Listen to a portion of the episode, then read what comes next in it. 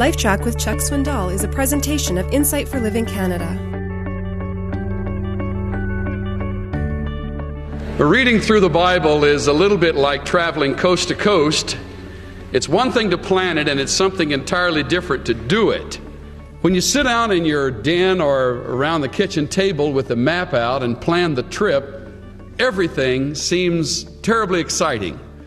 But then you set out on your journey, and it seems as though you haven't been gone but a, but a few hours before you come across a section that you hadn't planned on. And if it is in the summer, it is even worse. It is the boring blast of the desert. Every time I think about driving across the desert, I remember a time I did it. It was a, it was a long, arduous trip. It was about one o'clock when I came to a place called Desert Center. If you've never been to Desert Center, don't. And I knew in order for me to make it all the way to Needles or to Blythe, I forget which one of those horrible places we had to go, I had to get to, I needed some coffee. And so I bought the biggest cup of coffee you would imagine.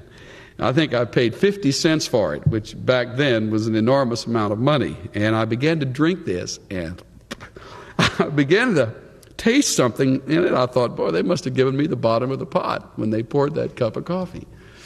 And I was about 50, 60 miles along the way when I got to the bottom, and right in the bottom was a cigarette butt. it was terrible. It was horrible. And if the desert wasn't bad enough, the cigarette butt was even worse.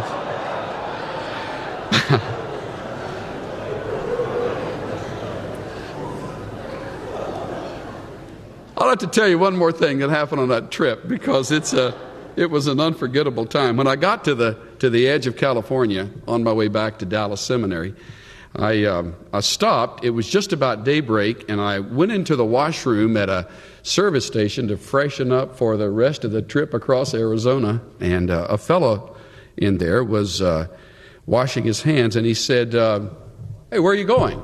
And I, and I, of course, had never seen him before, and I said, "I'm traveling cross country." He said, "Good, I'll go with you."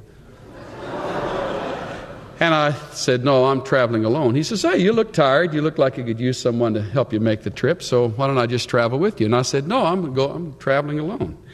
He frowned. He said, Look, I'll drive. You sleep. It's no problem. I said, I'm traveling alone. Just like that.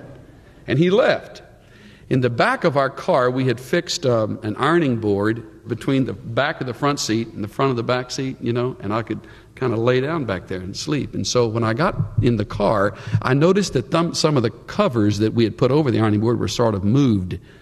And I began to drive off, and I thought, he is in that car of mine. And uh, why I drove off, I'll never know. But I did, and I thought, well, I might as well deal with it now. And so I uh, had a big crescent wrench underneath the front seat, and I just reached down and got it like a good Marine. And I thought, I'll. I was really scared to death, as a matter of fact. And so I saw a street light up ahead, and I thought, I'll pull in here, and I'll just beat the snot out of him right there. So I just stopped, opened the car, opened the back door, pulled it up, and nobody was there. I felt so dumb. I had this crescent wrench in my hand, and the first thing I did was look around to see if anybody saw me. No?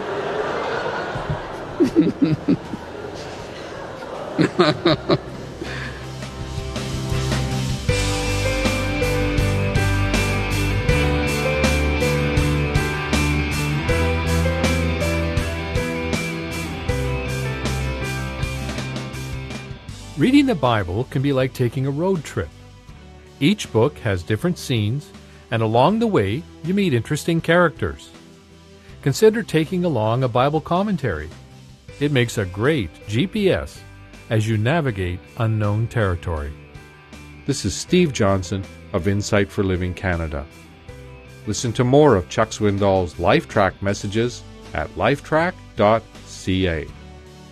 LifeTrac where life and truth meet.